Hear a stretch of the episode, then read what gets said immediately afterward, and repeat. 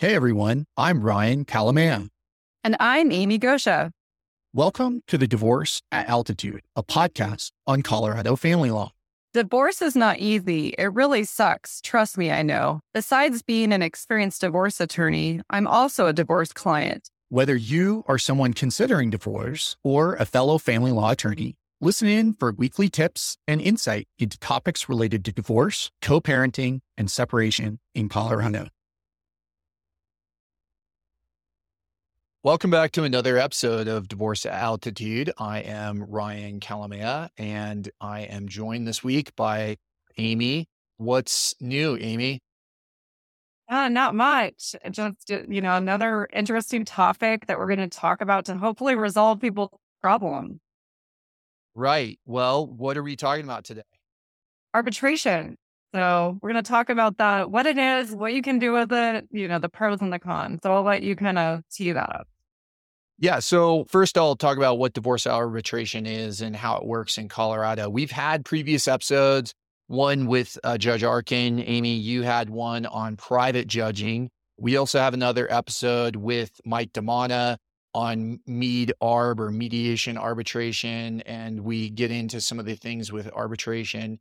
But I think it's helpful for people to understand what divorce arbitration is and what it is not. And then we can talk about the pros and the cons. So, arbitration, simply put, is to have a neutral third party who is someone other than a judge, in essence, act as a judge. In arbitration, we call them the arbiter, and it's binding. And Amy, you will get into the a little bit about the divorce, or not the divorce, but the arbitration act. You can arbitrate contract disputes. You can have there might be an arbitration award or arbitration provision in your credit card agreement or bank, and you can actually arbitrate divorce.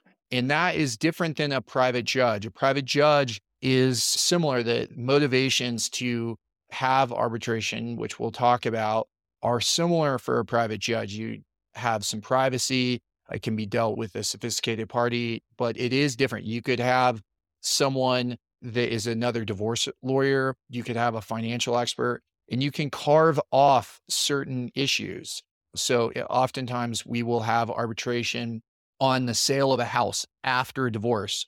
You can have, you know, a disagreement two months down the road about whether you should drop the price of the house. And the husband, Eric, he thinks the price should be dropped. And then Melanie says no. And you can arbitrate that. So oftentimes, divorce attorneys that we work with, Amy, will have a provision that specific issues, um, taxes could come up. And instead of waiting down the road for a judge to deal with it, you can have an arbitrator deal with that. So there's different outfits. Former judges will act as uh, arbitrators, but as I said before, you can have financial experts. You could have a real estate broker designated as an arbiter. So then, kind of to move down, you could arbitrate an entire divorce. There's going to be some differences in what the law or other issues procedurally will be for parenting versus financial. You could have, for example, a different arbiter on financial issues. You could have kind of a CPA or, or some sort of financial expert or divorce lawyer. And then you could have, you know, somebody else that really focuses on parenting issues. I mean, within our own practice, Amy, you tend to focus more on the parenting issues and I tend to focus more on the financial issues. So, you know, that is something that you know, from an arbitration perspective, you could really kind of have someone that specializes in that. But why don't you, Amy, talk a little bit about the parenting aspects of arbitration, the relevant law, and what happens if you get an adverse ruling in arbitration on parenting issues? Yeah. So I, you know, I think we'll let's talk about that and how you can use that. I think one thing I wanted to say just in relation to, you know, arbitration and people going through divorce or post decree issues, you know, arbitration mainly is going to come up like you're talking about, like within mm-hmm. mediation. If you mediate a memorandum of understanding, a lot of times there will be a provision in that MOU that says, you know, if you disagree on certain terms, that the mediator then can serve as the arbitrator in the limited capacity just to be the decision maker on like language. You know, it's essentially, you know, as an attorney, I look at arbitration as kind of a problem solving tool. You know, like if I need something that's limited or up to like a whole divorce, and we'll talk about that, or parenting issues, you can use arbitration to really, you know, expedite and resolve problems. I think the other place that we see it, you know, a lot of times is in the context of like real estate, like you were talking, Ryan. You know, like the last thing that the court wants to deal with is, you know, reserving jurisdiction on dealing with, you know, a house sale dispute. So it's very helpful to have someone come in and you can make a decision on that quick. You know, when you have offers going back and forth, you know, like you need an answer quick. So it's really helpful. Where you can really expand that tool of arbitration within the family law context, you know, is directly related to parenting. We have within Title 14, we have an appointment of an arbitrator statute, which talks about that in family law disputes, you can appoint an arbiter to resolve um, disputes between parties concerning their minor children. And it's very specific about you can have an arbitrator decide parenting, non reoccurring adjustments in child support. So some limited financial issues and parenting decisions. You know, as a person who is looking at whether or not arbitration is a good fit, you have to agree to it. So a court cannot agree or cannot order parties to do arbitration. Both parties have to agree to it in writing and to the scope of what the arbitrator can do. You know, one consideration that Ryan, you and I have when looking at whether or not arbitration is the right fit for a specific case to resolve like a parenting issue is going to be, you know, one consideration that we have to advise our clients is what if our client doesn't like the outcome from what the arbitrator does on parenting? You know, so as listeners, it's important to understand that there is a limited capacity essentially to review an arbiter's order. You can ask the arbiter to vacate, modify, or correct that order or award, but it's under a whole different, you know, section of our statute, which is like the Arbitration Act, so the Colorado Arbitration Act you know, and under that, those circumstances, for instance, just to ask for an arbiter to vacate an award, you know, you have to show, for instance, corruption, fraud, you know, like it's very limited basis, you know, so it's just something that you have to consider when looking at those things. Yeah. And, and to clarify for listeners, you can appeal or go to the district court. So you can go to the judge and ask the judge hey, the arbiter got this wrong. And what you were saying is under the Arbitration Act is that there are, if the arbiter was, you know, in cahoots with Eric Wolf, you know, had been paid off, those are the circumstances when you're dealing with vacating an arbit or modifying an arbitration award. Under 1410 128.5 for parenting, that Eric could go to, for example, the district court and say, this arbitration award is just so off in terms of parenting. And the judge may order a de novo hearing. And it's the cautionary tale for Eric is that if the judge largely sides with the arbitration, the arbiter in whatever award it is, then Eric is going to be on the hook for Melanie's attorney's fees. So essentially, if you may get a second bite at the apple on parenting, but if it's the same kind of award, then you know that you can't just ask over and over again. And I think it's helpful for people to kind of take a step back. Arbitration is a little bit more like an, and we'll get into the pros of arbitration, but it's like a trial or a hearing. You basically have been unable to reach an agreement, Eric and Melanie Wolf, and they go to an arbitration. It can be and often is informal. So it can be over Zoom, it could be in a conference room, but most arbiters, Mike DiManna would have, we talk about this, but Eric would raise his, his hand, he would testify under oath, and he would tell Mike, the arbiter, his story. There'd be cross examination. Oftentimes, I've seen, and this is, I think, probably a good point of mentioning parenting coordinator and decision makers. Oftentimes, and we'll have different episodes on this specifically, but oftentimes PCDMs is what we call the parenting coordinator decision maker, will give them expanded powers under the arbitration award. So if there needs to be a switch, for example, of weekend parenting time, well, then, you know, it might be a little bit unclear whether the PCDM has that ability, but as an arbiter, they absolutely do. And then you get into the kind of appellate reviews that I was speaking of earlier. But it could even go so far. I've seen PCDMs, you know, order a child to switch schools or to change the parenting schedule. Some issues that could be dealt with by the judge or that may fall outside of that PCDM, you know, that role. So you would eh, authorize them to have some power as an arbitrator. But I've seen PCDMs, they won't allow necessarily cross examination they'll allow, you know, they'll say, what questions does Eric want to ask Melanie? And then Eric will ask the arbiter, these are the things that I want to discuss or I think that are relevant. And it can be as kind of formal or as informal. It depends on the arbiter. It also depends on the arbitration agreement. And, you know, you can have re- relaxed rules of evidence, but it, you know, and we're getting into the pros, Amy, of arbitration. So the reason the re- people often like arbitration is it's really fast. You know, I mm-hmm. had a case once where the parties disagreed on the sale of real estate. We were able to, that dispute arose on Monday. We were able to schedule a meet uh, an arbitration via Zoom on Wednesday. There is no conceivable way that you're dealing with a district court judge that has, you know, a hundred, a thousand other, other issues on whether or not the listing price should be dropped by a hundred thousand dollars. They just don't want to deal with it.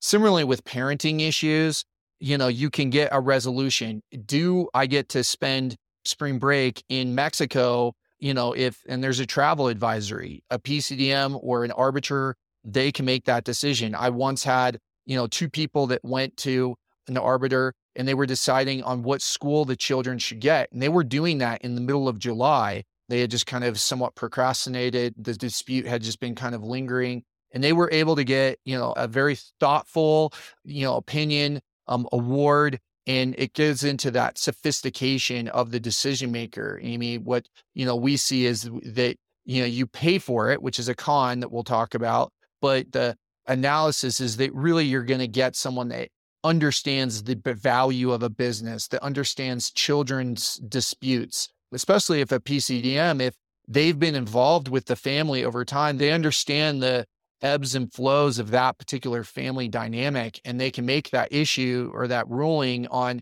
whether or not Charlie should go to Mexico for spring break, for example.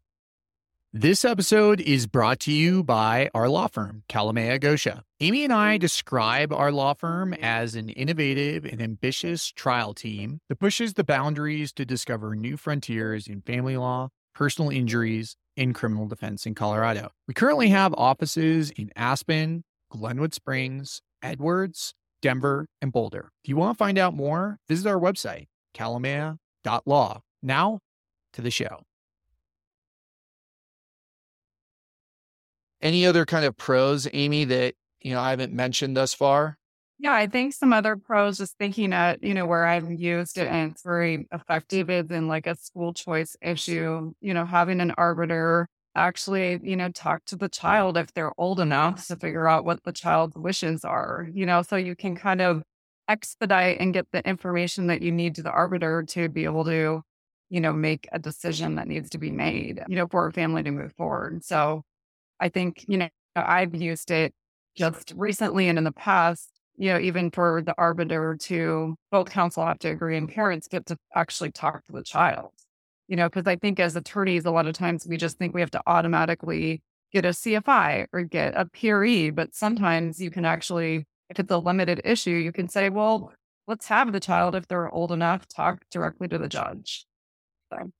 Yeah, and, and I think the a couple other pros of arbitration, it can be less costly because instead of dealing with formal discovery, the arbiters could say, you know, really streamline the process. The attorneys could agree or the parties could agree, hey, we're going to, you know, go to arbitration and we're going to relax the rules of evidence, more civil procedure, and it can result in it being less expensive. You also have flexibility in scheduling. So if, you know, your schedule allows for you to be in a hearing on Monday morning, but then you got to go to work on Monday afternoon and then Tuesday morning, you can really customize it. You could do it on the weekend, arguably. I mean, you'll pay more, but you know, that really can work around your schedule.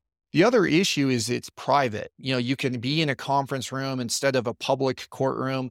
Amy, you and I have been in Denver District Court you know, there's just people sitting there. You know, it's not necessarily a Judge Judy situation where, you know, people are in the audience, but it can be. And in arbitration, it can be, you know, as private as just a Zoom, you know, recording or not necessarily a recording, but just a Zoom meeting and you get a decision. It can all be, you know, much more private. So, generally speaking, the pros are that it's a more streamlined process. You're dealing with a more sophisticated decision maker the arbiter. You've got flexibility in scheduling.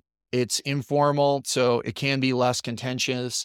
It's private for those that are worried about confidentiality, and it's potentially, you know, less expensive. That said, there are some cons. So, Amy, what are some of the notable cons on arbitration in a divorce?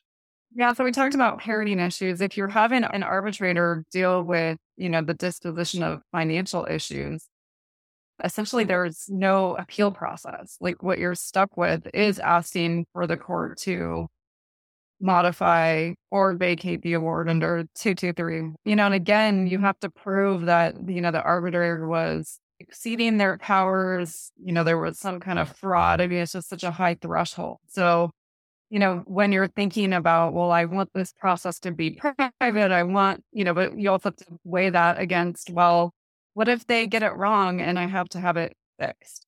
Yeah, I've seen people, you know, come to me after an arbitration award and they are stuck with it and they were unhappy with the decision.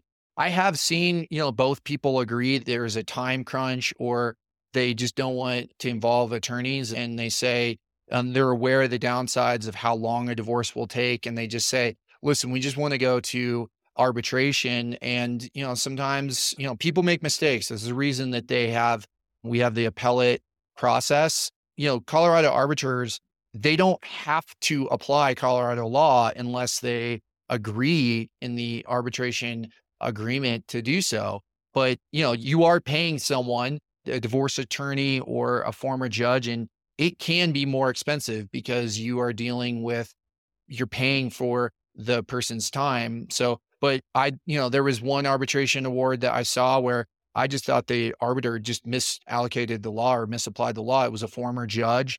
And, you know, they just thought that they knew what, you know, they weren't necessarily abreast of the kind of current developments and, but they were stuck with it. But those are some of the cons. But I think in the right circumstances, it can be a very effective tool. I think that the, ta- you know, issues on taxes, you know, spousal support, post decree modifications where, you know, a former judge or a divorce attorney who understands income and the current economy, you're going to get a resolution much quicker instead of, you know, for example, filing a motion to modify child support and then having that motion sit out there for a year, which, you know, can happen.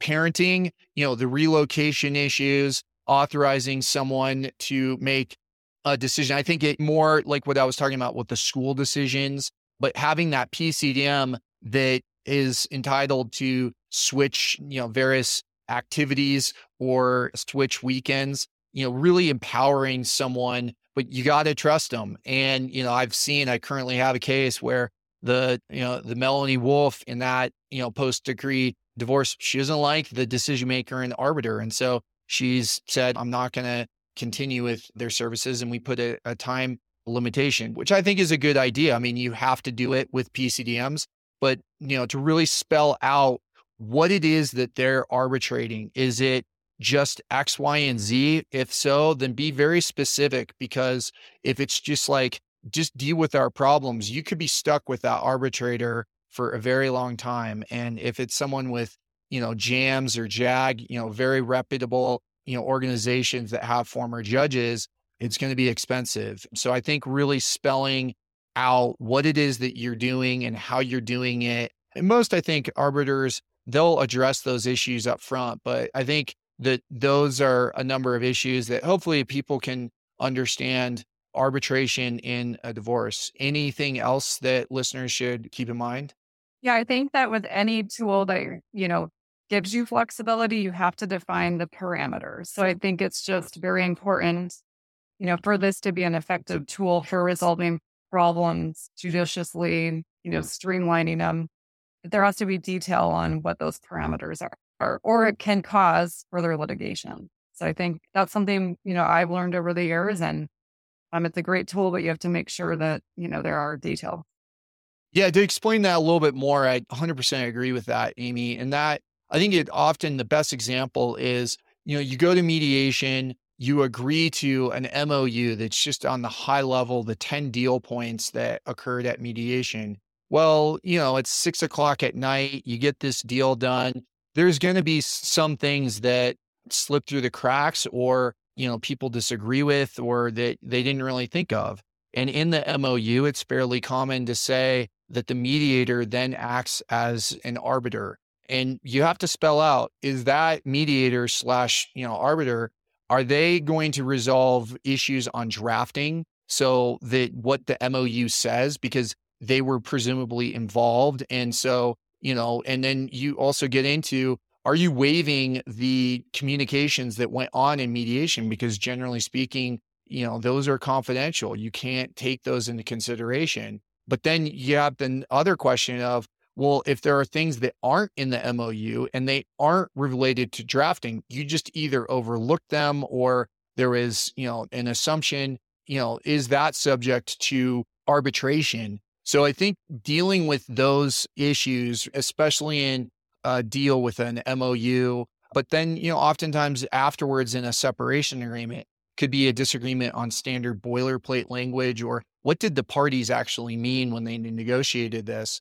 Those are things that I think people and including attorneys often overlook. Well, hopefully this has been helpful for people to take into consideration. Divorce arbitration can be great for those, especially if costs are outweighed by the privacy and the flexibility and sophistication issues. But until next time, thanks for joining us on Divorce at Altitude.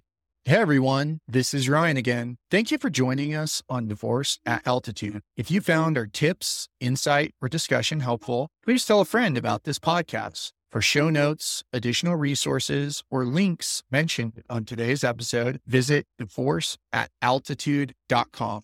Follow us on Apple Podcasts, Spotify, or wherever you listen in. Many of our episodes are also posted on YouTube. You can also find Amy and me at kalamaya.law or 970 315 2365. That's K A L A M A Y A dot law.